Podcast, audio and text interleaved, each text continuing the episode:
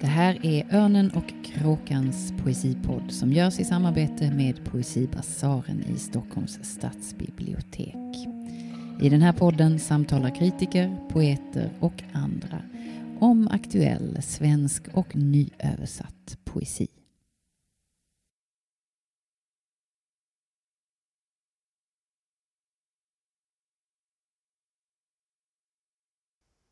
Med trådarna väver jag kyssen. Jag håller solen, jag tappar solen. Jag håller händerna tomma på sol och snön smälter och det finns rop som inte är möjliga att höra. Ett sånt rop är jag. Och klockorna talar och vintern fortsätter att vara vinter ända till slutet. Och om jag vore ett träd skulle jag vara lika levande som nu. Men jag är inget träd och jag kommer inte heller att bli det. Och det är inte nu tarmarna brister. Men någon gång senare kanske det kommer att ske. Och vad ska då hända? Vem ska jag då bli? Förlust efter förlust tar sig in i trådarna och jag väver mig ett nu. Och jag har burit så tungt och jag borde förstå betydligt mer om snö, gräs och himmel. Och kanske kan jag förstå det senare. Men vem är det möjligt för en sådan som jag att bli? Kanske är det en betydelselös fråga och ändå kan jag inte sluta ställa den. Och när jag ställer den upphör allting annat att ha betydelse. Och den borttappade solen ligger nere i jorden och den ligger där och lyser och snön smälter till vatten. Och vattnet rör sig som vatten och jag är hunden som tillhör natten. Och nattens vatten är inte detsamma som det vatten som tillhör dagen. Och jag är nog lika ensam som solen. Och solen är nog lika ensam som månen. Och månen är nog lika ensam som natten och natten är nog lika ensam som dagen och världen är nu. Och det borde vara fantastiskt att det är så för världen är nu och jag har förälskat mig förut och jag kommer att älska igen. Och det är den 7 januari och dagen rinner som vatten över min kroppslighet och vattenrörelsen sköljer genom världen. Och världen är nu och natten rinner som vatten över min kroppslighet och vilken eld ska uppta mig ända till slutet. Januari ska övergå till februari och februari blir till mars och världen är nu och jag är nu. Och är det inte hisnande att det förhåller sig så? Och nattens gräs luktar väta, jord och gräs. Och januari är evig tills den inte längre är det.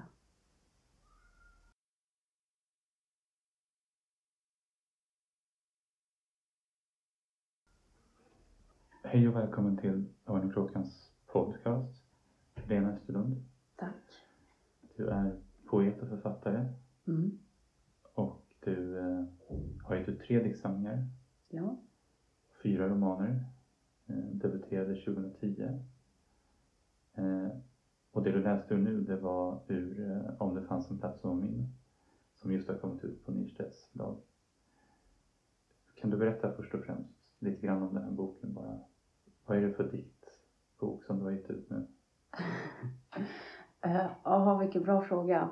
Ehm, jag vet inte om jag vet det.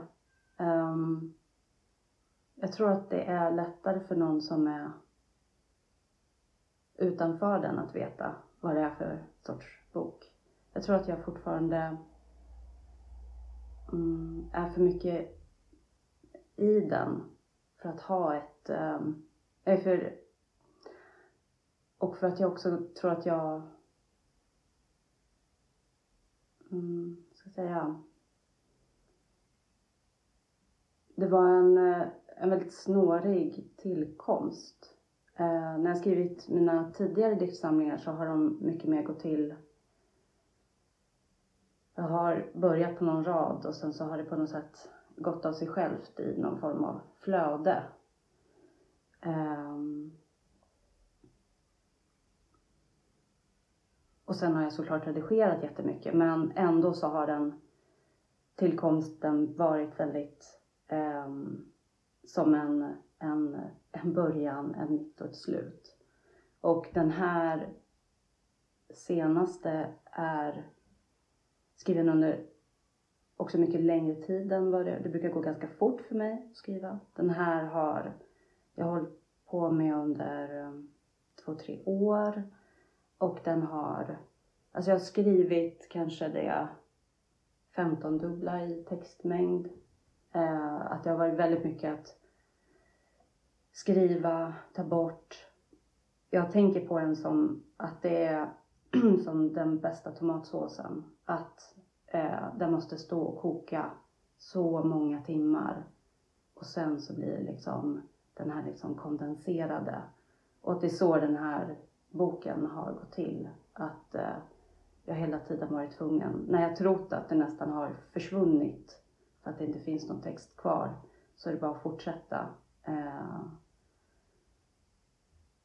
och sen så till slut så har den liksom blivit färdig. Men att det har känts som att jag varit ute, som att jag inte haft någon koll överhuvudtaget under hela processen på vad jag har gjort. Och därför också haft väldigt dålig koll på eh, vad den också handlar om. Det är en början, en mitten och ett slut som den här processen har varit igenom. Skiljer de sig åt de där delarna? Det var en annan en annan, ett annat perspektiv på diktsamlingen när du kom ut ur processen än vad du tänkte dig i början? Ja. Den, ble, den är ju verkligen som jag tänkt. Alltså tycker jag ofta.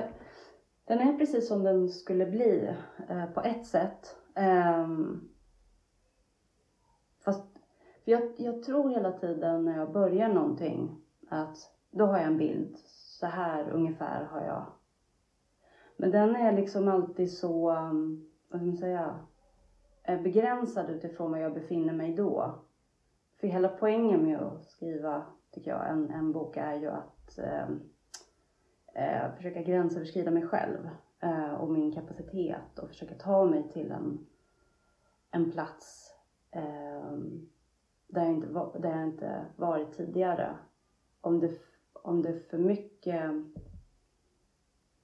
om jag inte om jag inte överraskas av vad som händer i processen så lägger jag oftast ner det. Um, så på det sättet så började jag ju på, på liksom Jag började någonstans och sen så men om det tidigare kanske var i de tidigare diktsamlingarna att jag ändå befann mig som att jag åkte, som att jag började på en, en hållplats, jag gick på ett, ett tåg och så åkte jag och så kanske jag det känns ändå som att jag åkte en sträcka och så slutade jag liksom. Men här känns det som att jag ehm, stannade på olika stationer under resans gång och bytte tåg och Eh, kanske inte alltid heller bara tåg utan sen var det någon liten bussresa ute på någon, liksom, någon ödslig plats, liksom, jag inte ens visste vad jag liksom. Eh, så att den, det fanns liksom ingen sån direkt, jag kunde inte bara sitta med på något sätt utan jag var tvungen att själv så mycket eh, ta reda på vad riktningen skulle ta vägen att det inte bara gick att sitta på det där tåget och säga okej, okay, men jag kan lita på det här. Jag bara följer så. Um, um, så att jag, jag vet inte, jag har tänkt på det här uttrycket en ko, en ko på isen. um, det är så det har känts hela tiden, som att det är en ko på isen och det är ganska, det är inte så bra för kon. Ja, då kan den... Eh, Ja, den kan ramla igenom isen? Ja, men precis, precis. Så jag har varit tvungen att hela tiden se till att det är tillräckligt mycket is så att den där kon eh, klarar sig. Ja. Är det ett konstigt uttryck? Ja, jag tycker det är ett jättekonstigt uttryck. Eh, eller jag tycker så mycket om det för att det är så konstigt. Och för, eh, alltså hur... Vad skulle kon göra på isen? Fast det är det man fattar. Skulle man se en ko på isen då vet man det här, Mm. det här är, nu är det fara färde. Eh, här är det skabelt. Eh, men jag vill väl vara den där kon, antar jag, på isen som så här, nu, nu, är det, nu är det riskfyllt. Jag vill ju att det ska vara riskfyllt. Men det håller ju också. Och det är ju det är intressant för att jag tycker att det är en väldigt sammanhållen dikt som, på tal om den här tågliknelsen. Det. Men det, det kanske reflekterar att den också är koncentrerad. Att det finns, du har haft ett stort material och så har det gått mot ett mindre. Eh, Men för mig den är inte spretig alls utan den är ju väldigt, den följer en tematik. Sen är den svår kanske helt förstå sig på. Men den, är ju, eh, den har ett tydligt motiv. Mm. Ja men vad, vad, vad bra. Vad skulle du säga att motivet är? Nej men rammotivet från mitt perspektiv är en person som är i ett hus? Mm. och det är en trädgård utanför. Mm.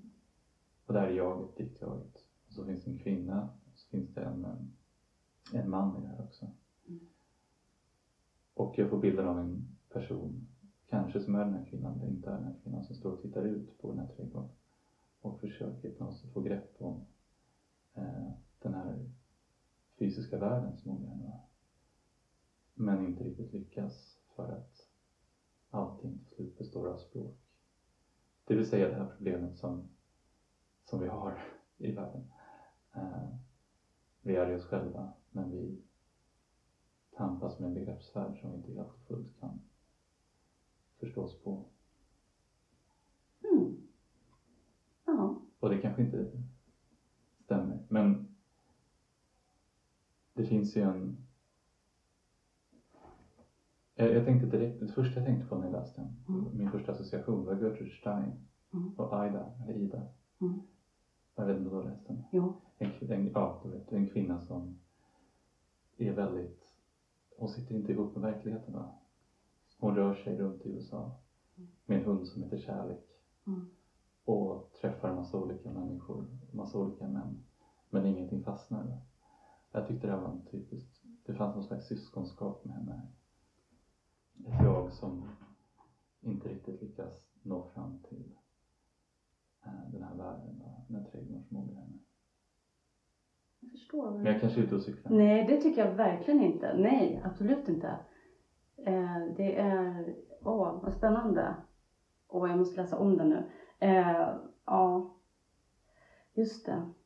Och så är det ju hunden igen. Det här också, som ju heter vit. Men precis, det är också kärlek. Men den här trädgården, kan du säga något om den? Var kommer det ifrån? ja, var kommer den ifrån? Eh, jag tror att men, trädgården är, är ju på något sätt förlängningen av hemmet. Det är någonting som ska vara tryggt. Um,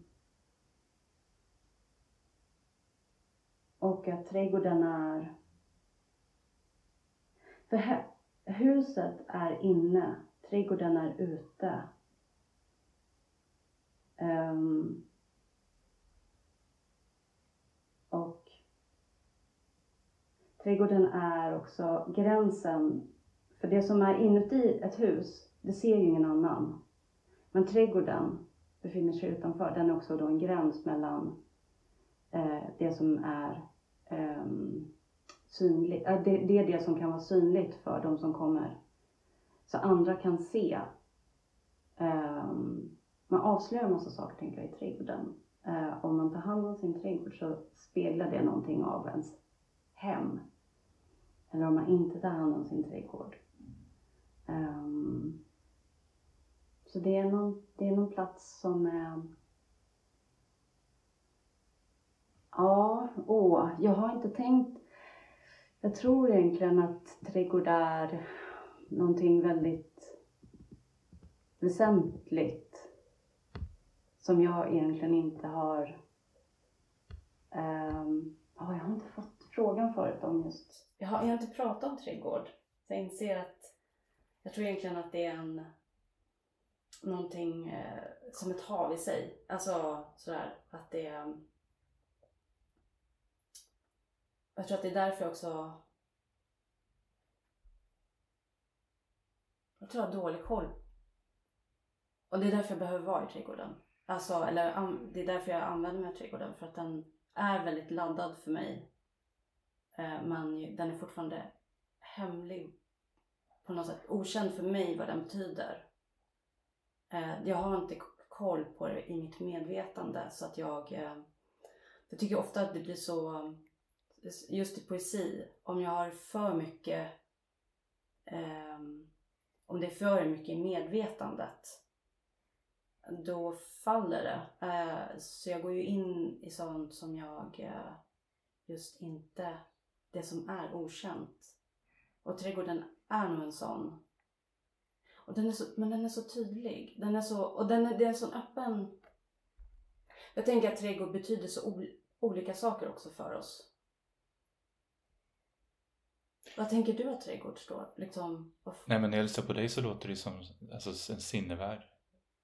Jag tänker ja, på att mm. i den här boken så är det där också mötena sker.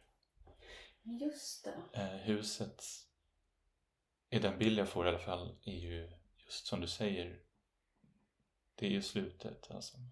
Mm. Och tryggt som ett hem ska vara. Just det. Men det är också någonting som det här jaget ser ut ifrån. Mm. Eh, och betraktar världen ifrån. Mm. Så jag läste det nog som en idé om själen eller den egna kroppen. Eh, och trädgården är väl i arketypmening ett, en plats för mystik. Mm. Kanske rädsla. Eh, men också eh, samvaro. Hade du trädgård när du var liten? Ja, men vi bodde mycket i hus. Så vi hade trädgård. Jag tycker väldigt mycket om den här boken. Den hemliga trädgården. Eller The Secret ja, Garden. Just, ja, just när hon... Eh, och att den här nyckeln har försvunnit och hur hon liksom inte kan bli... Um, att hon vet hela tiden om, det finns så mycket av den andra trädgården. Men så vet hon hela tiden att det finns den här delen som är låst. Och hon kan inte låta det vara i fred. Alltså hon måste in där. När vi är små är trädgårdarna så stora. Ja. Och så nästan oändliga va? För att man kan upptäcka grejer i dem. Mm. Det spelar nästan ingen roll hur små de är. De är ändå som en egen värld. Eh, mm. Där man nästan kan gå vilse. Mm. Vi hade en, när vi flyttade, det var 12 då, och så på den nya trädgården så fanns det en krusbärsbuske. Um, jag, hade, jag visste inte vad det var. Och jag hade aldrig liksom... jag vet att jag smakade dem innan de var all, liksom, som var omogna och jag fattade ingenting. Men de så, de var, det var så vackert och de var så, det såg så exotiskt ut. Jag hade aldrig sett något liknande som ett krusbär. Um, och sen tog det mycket längre tid innan jag liksom fattade att de var goda också. För jag tror att jag blev lite så här, oj de där de låter man vara i fred just för att jag smakade dem alldeles för tidigt. Eh, men att det fanns verkligen som en sån, en sån nästan som en, hem, en, en, e, ja, men en egensinnig buske som, för äppelträden känns ju så, de är vi så bekanta med. De kan liksom inte göra oss helt vimmelkantiga på det sättet som, som den här krusbärsbusken gjorde för mig. Att den verkligen bara var där mitt i och var, för den fanns ju redan där. Det var ju inte heller något Eh, som, mina, som, som vi valde utan den fanns ju redan när vi flyttade in. Jag tror att det är vanligt första smakminne eller starkt smakminne. Mm. För mig är det också. Alltså det är ju för att det, det, det bryter av va? Ja! Det är något helt annat. Och lite ovant. Verkligen. Innan man lär sig. Ja, ja vad spännande. Ja. Jo men för den, ja men det är verkligen något väldigt annorlunda med krusbär än, än de här Smultron, hallon, jordgubbe, ja, Ja. blåbär. ja, men de klassiska smakerna som man får med sig via sånger. Och, Just det. Men vi Kultur. har inget om krus. nej, jag tror inte vi har det. det den, den, Den lever sitt eget liv. Åh, den är ju så vacker. Ja. Det finns ju en mängd sagofigurer också Ja. i den här boken. Och som också står ut som ett tydligt motiv. Och det är bara kvinnliga figurer. Det är Snövit, det är Törnrosa, det är Askungen. Ehm, hur, hur kom de där in i dikten?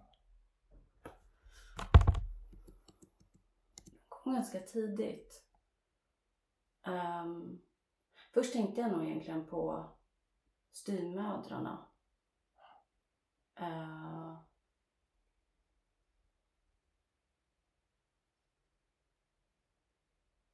jag tror Rosa har inte en styvmoder. Men de andra har ju styvmödrar. Eh, så jag tänkte väldigt mycket på styvmodern. Så det började med styvmödrarna. Ehm, Eh, men att det, alltså de har ju funnits med. De sagorna har funnits, de finns med mig alltid. Eh, och då framförallt just, just de som sen är kvar på något sätt. Eh, Snövit, Askungen, Törnrosa. Ehm, att det är de som både i, både i sin eh, sago Eh, i textform men också i Disneys version. Ehm, att de har påverkat mig jätte- jättemycket. Och min pappa hade också en, en jättestor Disney-bok som var någon sån här samling som man, med, med just de här bilderna och jag vet att jag, ja, jag bläddrade mycket i den eh, och tittade på de här bilderna. Så jag kunde aldrig få nog av att se dem. De var ju så, så vackra. Ehm, och att det är något med, eh, ja men som jag tänker, är ofrånkomligt som flicka. Eh, att ha vuxit upp med, eh, med de här eh, vackra eh, unga kvinnorna eller flickorna och att, eh, att de på något sätt har funnits som skugg, skuggor med en, att de går med en. Och att det är så lätt att få en styvmoder ett styvmoderförhållande till dem eh, för att eh, det aldrig går att vara så vacker eller så skon kommer aldrig passa min fot. Eh, så att det blir också en, ja det är en väldigt konfliktfylld relation. Ehm, att, att å ena sidan vilja vakna upp och bara, men jag är. det är såklart jag som eh, skon passar till. Och sen eh, att hela tiden ändå så här, just det, fast jag är ju, jag är ju jag. Och sen så kommer man ännu längre och bara, och det är det som också är det fantastiska, att jag är jag. Men, men under lång tid så har det, ju, har det inte varit så. Eh, och då är de på något sätt... Jag kommer ihåg att jag hade en målarbok med eh, Roger Rabbit. och hon, vad heter hon? Ja, Jessica Rabbit. Just det. Jessica Rabbit. Det är ju så märkligt för hon är ju en, en, en kvinna och eh, eh, han är väl en, en kanin? Ja, han är väl en, en manlig kanin? En hankanin eller? Ja, Ja. Men- ja, men- hon är, just det, hon är en vanlig kvinna. Det är det jag Ja, menar. Ja, ja. men det har ju aldrig varit något problem i, i Disney. Men Nej. jag vet i alla fall att det var flera bilder som var med, med Jessica Rabbit. Mm. Och så hade jag färgpennor och så skulle jag göra de här läpparna eh, så röda det bara gick. Och jag blev aldrig, aldrig nöjd. Alltså jag, jag vet, brydde mig aldrig. Alltså jag gick igenom de här och skulle hela tiden göra de där läpparna ännu mer röda. Så att det, för det kändes aldrig som det var eh, på riktigt i filmen.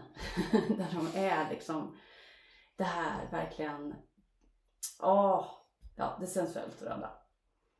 Och hon, Jessica. Rabbit är ju väldigt annorlunda mot eh, Törnrosa och Snövit. För de är så oskuldsfulla. Jessica Rabbit är ju liksom Mm. ehm, sensualiteten, eh, sexualiteten, eh, ja, personifierad liksom. Just det, jag förstår med. Hon är så antropomorf att hon till och med blir en människa, Just det! tänker jag. Eller de hade inte ens kunnat göra henne som en seriekanin. Nej, såklart! Mm. För då hade vi inte, nej, Nej. verkligen, Mm. verkligen. Mm. Ja, hon var, åh, ja, hennes röda hår. Ja, mm. Men det låter ju som, det är väldigt positiva figurer, alla de här. Trots Ja. att de har, något, de har ju något skrämmande allihopa. ja, men det är ju också det positiva, att det finns något skrämmande. Ja, Ja, det går ju bra också. Jag, jag kommer inte ihåg alla historier men det går väl bra för både Askungen, Snövit och Törnrosa. Ja, det är ju för eh, styvmödrarna det inte Ja. går bra. Exakt. Ja. För, för i tidigare böcker så ett återkommande motiv är de här mytologiska figurerna. Kvinnorna framförallt. Eh, sirenerna, harpyorna. Hur förhåller sig de till de, de här Disney-kvinnorna egentligen? Just det, just det. Ja, det finns ju en, alltså den här, äh, den här historien. Eh, den lilla sjöjungfrun eh, har ju, finns ju också i Disney-version. Och den är ju också helt annorlunda. För då, den slutar ju lyckligt i Disneys version. Och jag, försöker, jag skulle läsa om den nu. Eh, H.C. Andersens. Och den är ju så sorglig så jag klarar inte av det. Men den är ju... Där går det inte lika bra nej, som i Nej. Disney. Hon slukar, hon blir, eh, Skum. hon blir skum, hon blir havsskum. Havskum. Ja. Men det finns ju en annan version där hon också, hon ska få vara liksom, vad är det, havskum i typ jätte, jättelänge. Men sen så kommer hon att bli, sen kommer hon få en, en själ liksom. Just för att hon ändå gav sig in i det här. Um, med ett sånt, tänker jag, ett sånt ehm, rent och öppet hjärta. Mm. Att hon ville, att hon verkligen av kärlek ville honom. In, i, i att hon... Det var inte den mänskliga själen som hon ville på något sätt sno åt sig eller ja. Utan att hon hade ett sånt, ja det var ett... Så då, då fick hon den där liksom, andra, andra chansen. Um, Men nu har jag gått ifrån eh, din fråga som var om att hur med sirenerna jämfört med de här liksom mm. Ja, lite grann vilken roll de tar va? Det behöver Mm. inte vara så att de tar någon annan roll egentligen. Men det är intressant med dina både dikter och, romaner att de eh, är på ett väldigt, väldigt fint sätt använder såna här figurer som spegel för, för jaget eller, eller kanske som ideal. Just det, just det. Ehm. just det. Ja, det är sant. Och eh, nej, precis. Det är väl det som är att det, det går faktiskt bra för de här. Det har väl kanske varit ett sätt att... Ja, det är ju något annat. Mm. Det här kan jag nog inte svara på. Mm. Ja, men jag, jag har ju helt klart tidigare dragits av. Men jag tror att i det här fallet att jag... Jag tror att det, det som är det gemensamma är att det finns eh, eh, komplexitet i vilket man än väljer. Um, det beror på hur man ser på sagorna också. Men för det jag uppskattar så mycket med,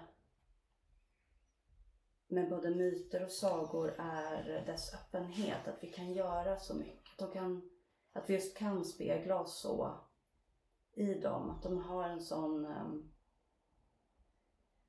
eh, det är sällan som det... Det har jag tänkt också. Oftast när det sen kommer eh, tolkningar eller någon vill skriva sin version av Snövit eller eh, nu tycker jag i och för sig, men Maleficent tycker jag är en jättebra version. Men oftast det som händer när, när, när, vi, när det görs är att då sluter vi historien. Att komplexiteten och den här öppenheten där vi gör sagan till, kan göra sagan till alltså hur vi än vänder och vrider på den så blir vi aldrig klara med den. Ehm, men så fort det ska till en historia som på något sätt ska visa en så här läser jag historien, då blir den sluten. Och jag tror att det är det som jag uppskattar så mycket med att, att och varför, de, varför vi aldrig heller slutar att använda oss av dem. De är ju liksom en källa så himla, en, en sån källa för oss. Jag tänker att det är det som gör att vi ständigt återkommer till myterna och sagorna. Eh, och, och speglar oss och refererar och gör tolkningar och liksom Därför att det finns hela tiden en sån öppenhet för oss att de passar vilken tid vi än lever i. Så kan vi göra om dem till så att de passar precis nu. Och vi kan ta stöd av dem kanske, eller vi kan iklä oss sådana här gestalter antar jag. Ja, Och ja men verkligen. Och förstå oss själva. För egentligen, vi kan både förstå vår tid med hjälp av dem men också vi kan förstå oss själva tänker jag. Ja. I den här diktboken så är det ju åter, frågorna återkommer om, om att vara människa just. Vilket inte är så märkligt för det är det vi tänker på väldigt ofta. Men vem är jag i raden av kvinnor skriver du. Mm. Ehm, och de här tankarna på vad det faktiskt innebär att ha en gestalt. Eh, när jag läser så tänker jag att de här sagofigurerna också kan träda in lite som färdiga figurer. Va? Eh, för att de är inte oss själva och de är inte verkliga heller. De är just satta i sten. Eh, förstår du vad jag menar? Mm, mm, de är schabloner helt enkelt. mm, Vilket inte vi är. Vi är ju mycket, mycket mer eh, komplexa. Och, eh, som, som, som jag i den här diktsamlingen som är, eh, i mina ögon strävar hela tiden efter att liksom, få fatt på sin, på sin verklighet eller på sin person och sådär. just det. Ja, absolut. Förstår vad du menar. Det var inte en fråga i och för sig. Nej, men... nej, nej. Men, men när du läser läser du, läser du om boken när den är klar? Alltså, läser du den när den är satt? Läser du den utifrån? Nej, jag har, nu har jag gjort två... Jag hade en liten, ett litet så här, firande hemma bara och, eh, med några vänner. Och eh, då läste jag ehm, den eh, eh, början av, av boken. Eh, ett ganska långt. Så då blev det ju ett sätt att så här, just det, det, det är det här det är det här blev. Och sen vid ett annat tillfälle så har jag gjort en, en, en, uppläsning, en uppläsning och då läste jag stora delar av slut, liksom den sista, sista del, den längre delen. Eh, så det är mitt, det som har varit att, eh, och det är då som jag på något sätt förstod. Det verkar vara det här, eller det verkar vara det här det handlar om. Fast Och vad var det då? Ehm, ja, men det är ju egentligen ganska personligt. Ehm,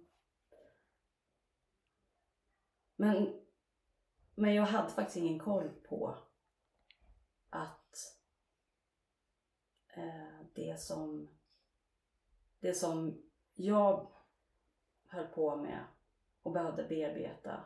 Jag var, inte- jag var inte medveten om Jag tror att det måste vara så. Att eh, det, det håller på på en annan nivå. Ehm, hade jag vetat så hade jag kanske inte vågat eller uh,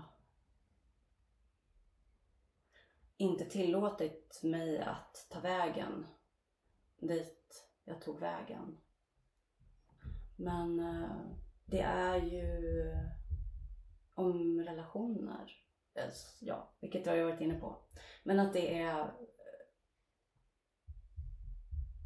relation, vissa relationer som jag har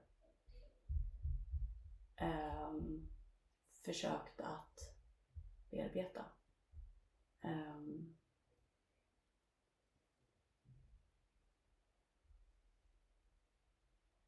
och det är ju såklart så, vad ska jag säga, uh, självklart för den som läser. och för mig är det inte det. För jag måste hålla mig på något sätt blind. Mm. Uh, eller så närsynt att jag inte har det där. Att jag kan förstå.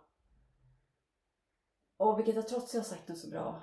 Um, som jag nu ett citat som. Ehm, men just att man ska hålla. Det man, det man vill närma, den liksom, det man vill närma sig ska man hålla på något sätt dolt för sig. Man ska, det ska vara kärnan som man liksom inte kommer in till. Ehm, och jag ehm, jag tänker att det är så det måste vara. Att det som jag hela tiden, ja men att jag uppehöll mig vid Törnrosa och Snövit och Askungen. Det är inte kärnan. Eh, men jag kan vara med dem för att komma åt kärnan. Och så, så är jag ändå med några som betyder mycket för mig och det blir ett sätt att komma åt det allra viktigaste. Som till exempel vad det innebär att vara en människa och vad det innebär att eh, älska någon. Eh, och hur vi vågar det. Um, eller hur vi inte vågar det. det jag tänker att det är... Um, för jag tänker nog att den handlar om vad är kärlek? tänker jag också att den är ett centralt. Att både vara osäker på vad det innebär att vara människa men också att vara väldigt osäker på vad det innebär att... Ja, ett av mina favoritcitat ehm, eh, är som följer. Om jag visste vem jag är så skulle jag antagligen inte vara mänsklig. Om jag visste tillräckligt mycket om kärlek skulle jag antagligen inte kunna vara det som kallas människa. Det, det är väldigt fint. Jag har svårt att bena ut exakt vad det innebär. Men det är väl så ska det vara med de bästa raderna. Att man inte fullständigt förstår dem. Ja, jag tänker att de, det där är nog, om man skulle vad heter det, sammanfatta boken på något sätt så tänker jag att det är de där raderna. Men också det du sa om att det kommer till slut förstås handla om jaget för att det är ett, ett litterärt uttryck. Mm. Eh, på ett annat ställe så skriver du Jag vill säga något om världen men vad jag än säger kommer det att handla om mig och inte om världen. Och det tycker jag också är ett väldigt exakt och fint grepp kring vad det nog innebär va? Att, att skriva. Ja. Att oavsett vad man säger så kommer det någonstans leda tillbaka till en själv. Därför att det är det som är den där kärnan som man inte kanske betraktar eller inte direkt tränger in i men som förstås nästan allting utgår ifrån. Ja, det är verkligen frustrationen. Och samtidigt är det ju någonting så fantastiskt i att det vi alla skriver är ju eh, gåvor från just den personen. Men det är frustrationen för en själv att just så här, jag kan inte skriva utifrån en annan röst eller en annan kropp än min egen. Jag kan försöka att skriva utifrån den.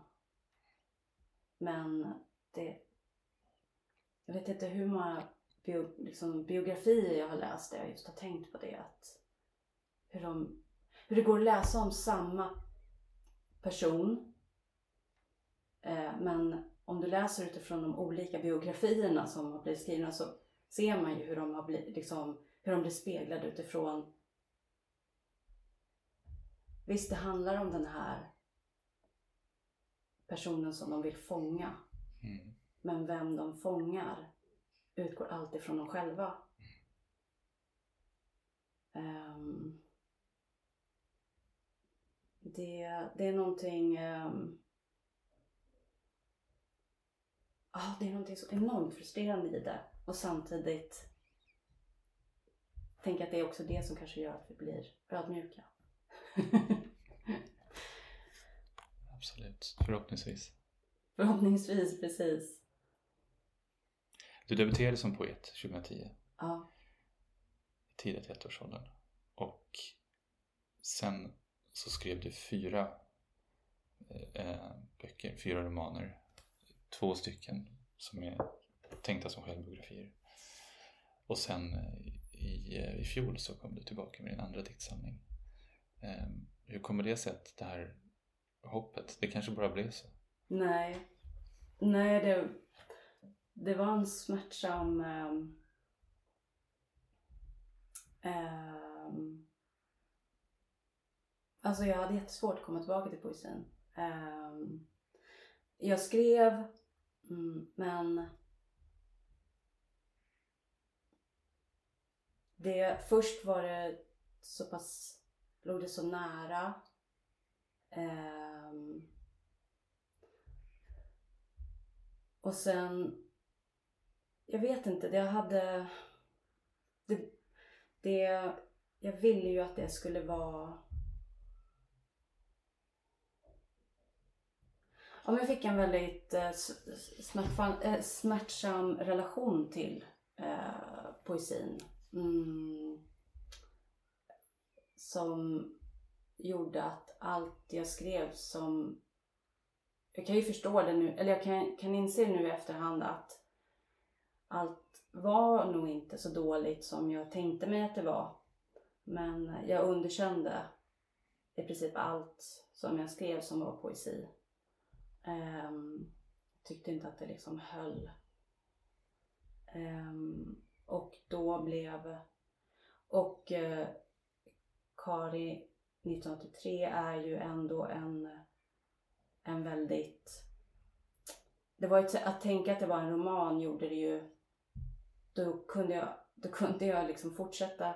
Den är ju så väldigt poetisk. Um, så då kunde jag liksom... man bara tänka att det var roman gjorde det lättare. Um, och så kunde jag på något sätt fortsätta att... För jag är ju verkligen poet. Och det finns ju i alla böckerna. Oavsett vad de kallas. Uh, men för mig var det eh, verkligen fantastiskt att få skriva en, en diktsamling igen.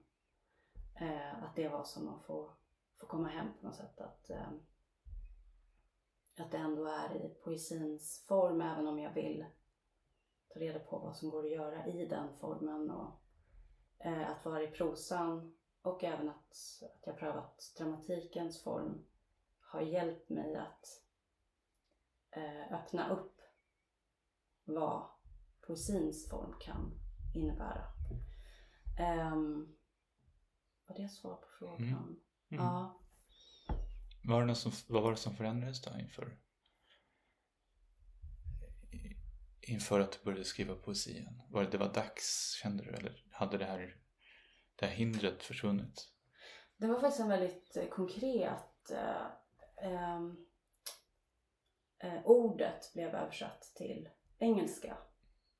Och eh, då hade förlaget skickat eh, som kom liksom, du vet, ringde på dörren och så var det ett paket liksom och så fick jag de här fem exen eller vad det var.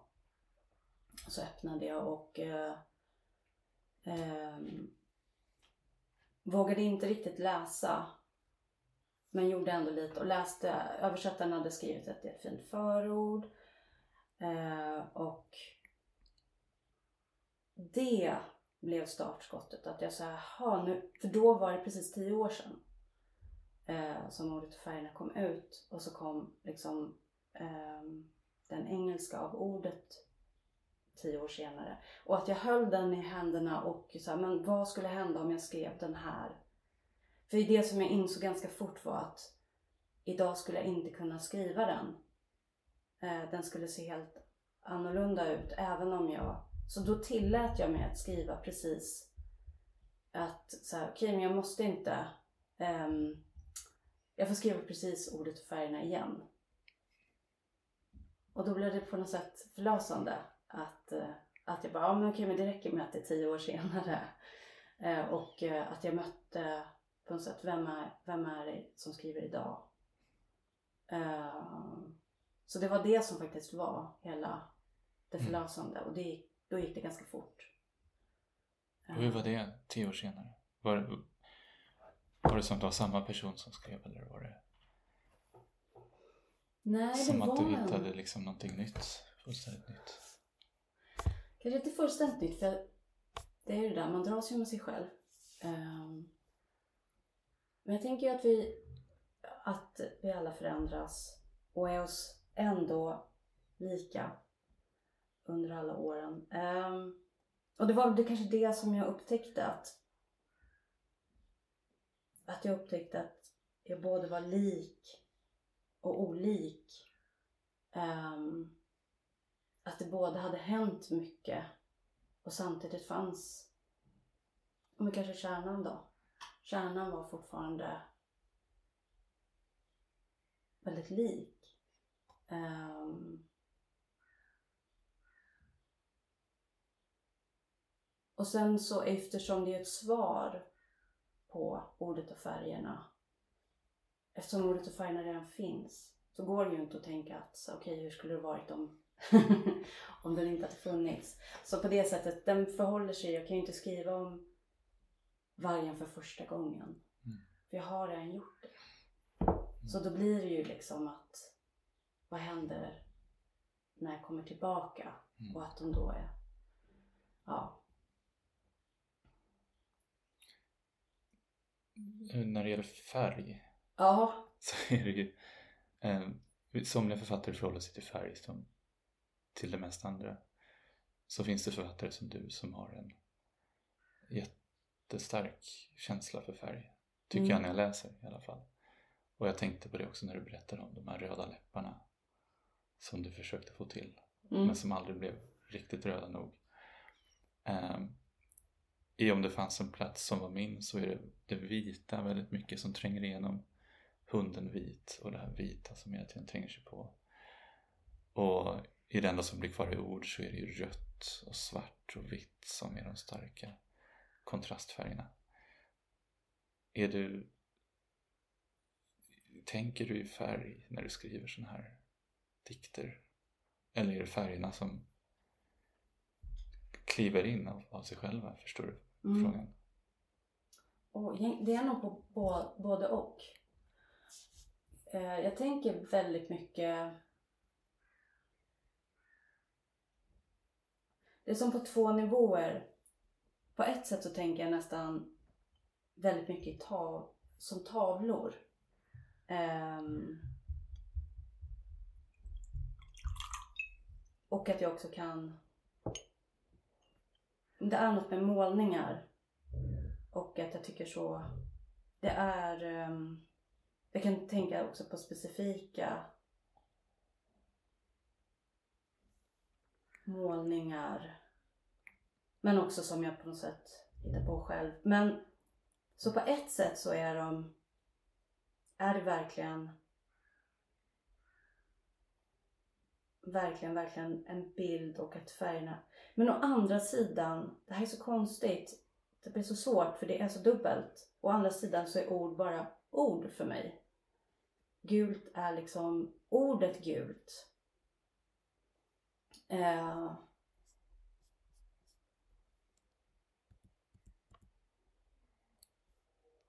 att jag, eh, jag har tänkt på det, jag har förstått att eh, hur, vi tänk, eh, hur, vi, hur det är inuti, att vissa ser väldigt mycket bilder i huvudet och att det är ett sätt att tänka. Jag har väldigt lite bilder. För mig är det ju samtal, väldigt många samtal och om det är någonting, oftast så jag kan se vissa saker men ofta är det ord och att det är ordet som det ser ut som ett ord. Eh, så gult är både ordet gult eh, men samtidigt så kommer jag inte ifrån hur jag har sett gult. Och då framförallt faktiskt väldigt mycket just i målningar. Jag vet inte, men att det är på något sätt att det är där som färgerna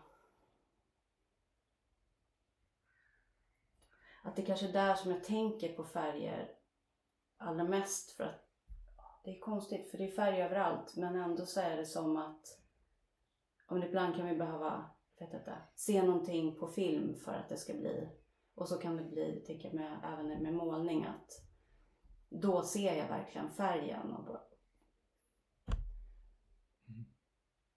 Nej men just som du beskrev det med de här röda läpparna va? Mm. Du, det blir aldrig så rätt som det är på film.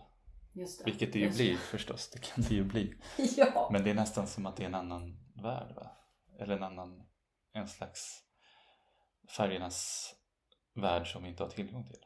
Som är den, jag vet inte, den, en magisk värld av andra färger. Det är ju det. Det är ju så upphöjt och förhöjt. Alltså det är ju någonting fantastiskt med det. Och så riktas det ju så mycket. Alltså i filmer, i målningar. Alltså alla uttry- skapade uttryck är ju så Mm. riktade. Vad, vilken färg eller vilken person vi ska titta på. Eller om det är de här läpparna. Vad det är vi ska dra, vad vi ska dras till.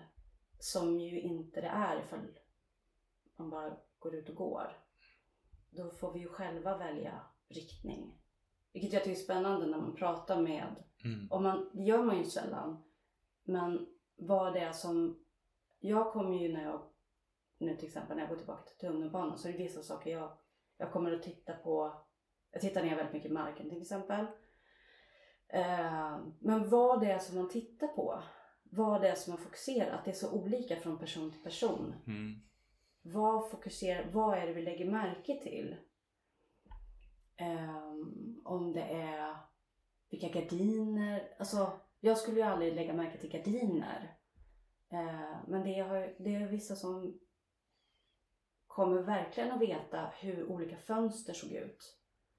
För det är det som de riktar sin blick kring. Eh, jag kommer att lägga märke till vilka hundar jag går förbi. Ehm, och det kommer någon annan helt inte alls observera. Man kan gå förbi hur många hundar som helst och de kommer inte ha eh, noterat en enda av dem. Ehm, så det är så olika vad det är vi. Och det tycker jag är spännande. För verkligheten styr ju inte vår uppmärksamhet. Oftast. Nej.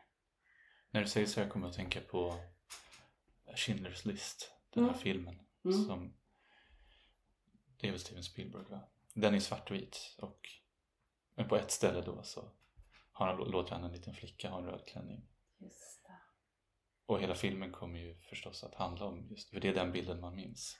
Även om hon bara passerar förbi i några bildrutor så är det ju hon som är själva, själva filmen på något sätt. Hon är den enda som, som framträder eh, i färg. Mm.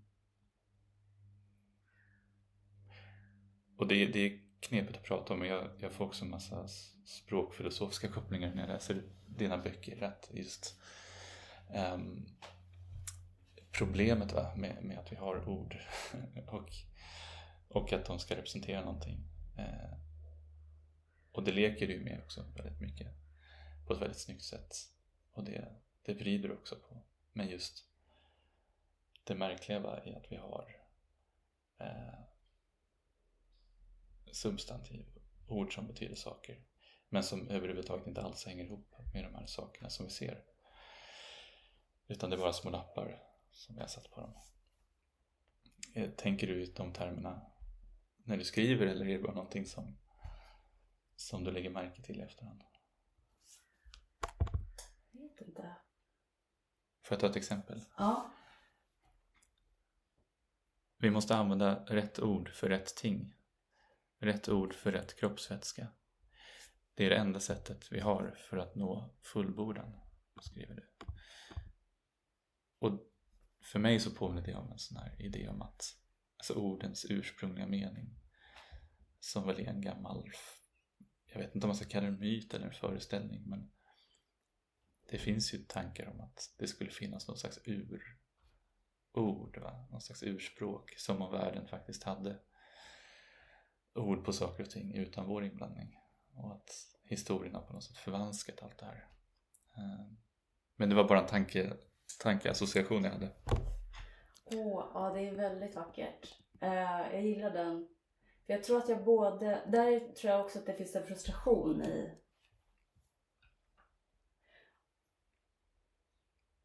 uh, jag tror att det finns, eh, här är också så här två dubbelt, att det är, nu ska vi se så jag håller reda på tankarna. Uh, en frustration i att ehm, för att vi ska kommunicera med varandra vi lägger ju så väldigt mycket, precis som vi lägger väldigt mycket i just på vi, alltså sinnena så är det synen. På samma sätt så i hur vi kommunicerar så är det med orden. Eh, och det är klart att vi kommunicerar på jättemånga andra sätt och som ofta är starkare och kanske är liksom men ändå så är det ju orden på något sätt vi kommer tillbaka till. Men du sa ju eh, och eh, vad menade du med när du sa sådär? Och, ehm, och också det att vi utgår från att om vi säger häst så då fattar vi vad vi menar. Ehm, men frustrationen i att, ja, i att vi just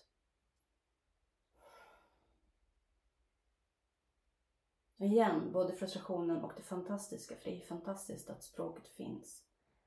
Att vi kan mötas i ord ehm, för det gör ju att vi kan ha samtal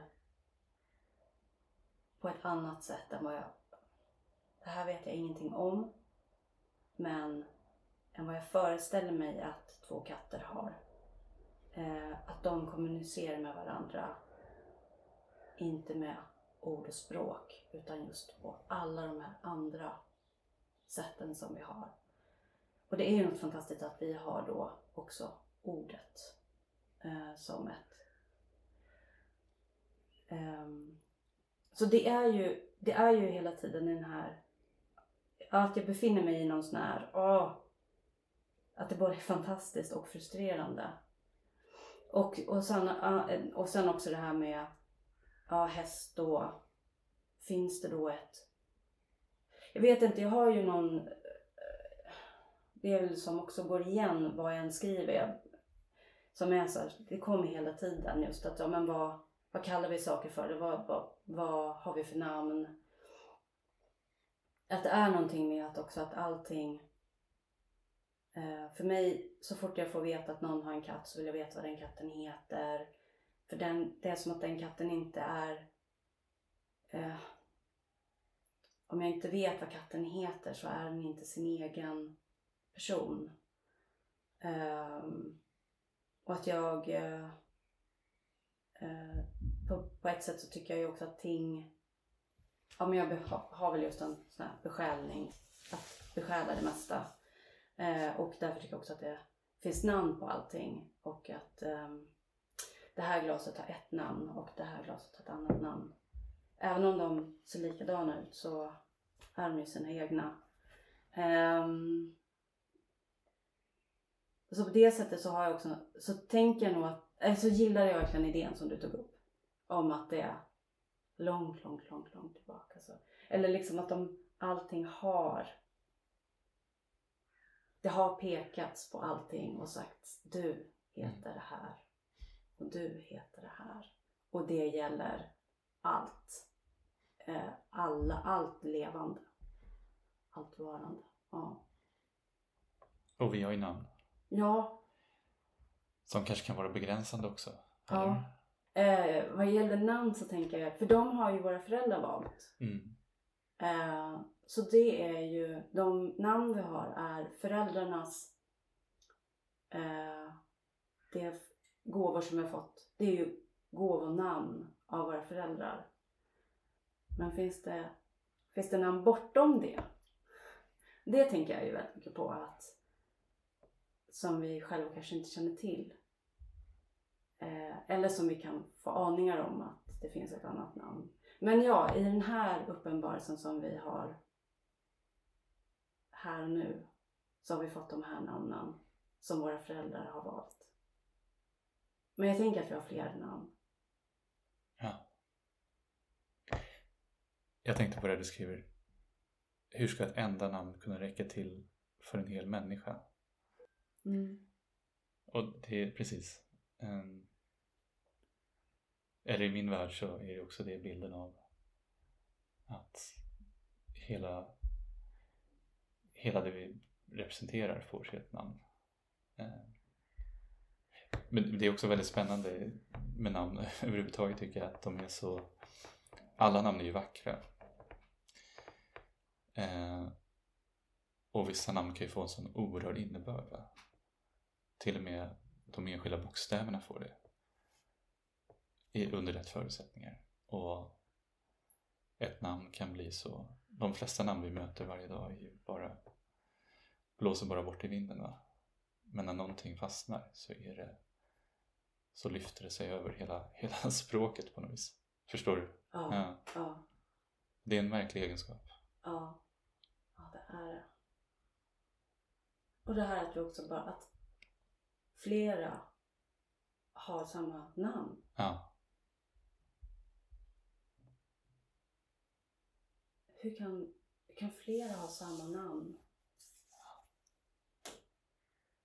Och ändå är alla som heter Ester är olika. Eh, den nya katten som har kommit till oss, hon heter Ester. Och så finns det en annan katt på gården som också heter Ester. Och det, de två är väldigt olika och eh, det känns så märkligt med att det finns två Ester katter på samma gård. Ehm, kommer båda när man kallar på dem? När man kallar på en av dem? ja, det kan man Eller hör de skillnad? Ja, det... Eh, vår Ester eh, tror jag inte kommer än. Hon vet, hon, hon känner absolut igen sitt namn. Eh, och hon reagerar ju liksom, men hon vill, hon behöver verkligen visa sin självständighet. Mm. Hon kom, kommer helst inte när man ropar. Jag tänker att hon är en sån tonåring just nu som behöver visa att så, nej men jag är min egen. Hur kommer det sig att det är en hund med i den här boken och inte en katt? Eh, ja, det är egentligen en väldigt personlig fråga. som alla djurfrågor är. Uh, egentligen kan man kan fråga varför lever jag med katt och inte med hund? Mm. För eh, jag har vuxit upp med hund. Mm. Jag var rädd för katter jättelänge. Um, hund... Ja, men jag um, identifierar mig väldigt starkt med hund. Um, jag var ju en del av flocken när jag växte upp. Alltså det finns ju en jättefin historia just att um, de skulle göra någon sån kontroll Alltså jag hade inte börjat, jag kröp fortfarande. Och eh, fast jag var i en ålder där jag borde ha börjat gå. Och så frågade min mamma om det när hon var på en sån läkarkontroll. Och då så sa han, ja har ni hundar? Mm. Jo men det har vi. Eh, nej men då har hon ingen motivation. Hon är ju en del av flocken. Och jag tyckte att det var så himla, det är ju så himla rimligt. Varför ska jag börja gå? Då kommer jag ju vara på en helt annan nivå än dem. Ehm, ja, så hundar tänker jag. Nu har jag ju, eh, när jag föddes så fanns det en, eh, en cocker spaniel, eh, mamma och pappas första hund. Eh, Jack. Eh, den enda hanhunden som de har haft. Och han var väldigt beskyddande, så ingen fick komma nära mig då morrade han så han var väldigt liksom eh, Det tänker jag har gjort någonting med mig även om han tyvärr dog väldigt tidigt så jag har liksom inga minnen av honom.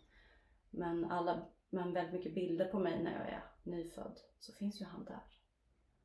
Eh, så det, ja, men jag tänker att det har Så det är en väldigt, det är en väldigt eh, Det är en väldigt stark relation med som jag har med, med hund. Ehm, Som en beskyddare nästan. Ja. Ja. Absolut. Och en eh, medkompanjon. Alltså en jämlike. Ja, absolut. Det uppstår starka band Ja, som skiljer sig mycket från människoband. ja, Ja, inte att de behöver vara svagare, utan tvärtom. Bara. Trots att det är en eh, ordlös kommunikation. tack vare kanske. Tack vare. Ja. Just att inte språket är... Det, det, ja, det är... Det, fa, det står inte och faller på språket. Det är någonting, ja det är... Det är ju någonting... Det som är det här som sker mellan eh, två individer, två varelser. Det, det som vi verkligen inte kan ta på och som jag tänker att vi eh, inte lika mycket tänker på när det gäller två människor. Därför att vi, täcker, vi kan liksom kompensera så mycket genom att, att använda orden. Men när det just är med djur, då är den, den här liksom tråden mellan den är så tydlig. Eh, man kan verkligen känna hur eh, kontakten, hur stark kontakten är. Ehm, ja. Ja, för ord ställer till det för oss också. ja, det gör ju det. Oss människor. Men det är lustigt med djur och hundar. Ja, För att det, relationen växer sig väldigt stark. Utan att den andra parten yttrar ett ord. samtidigt säger de så mycket. Mm.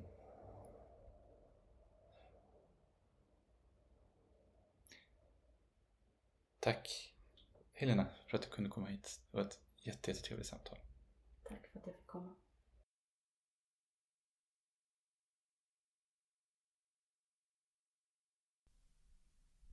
Du har lyssnat till Örnen och kråkans poesipodd. Läs mer om aktuell svensk och nyöversatt poesi på ornenochkrakan.se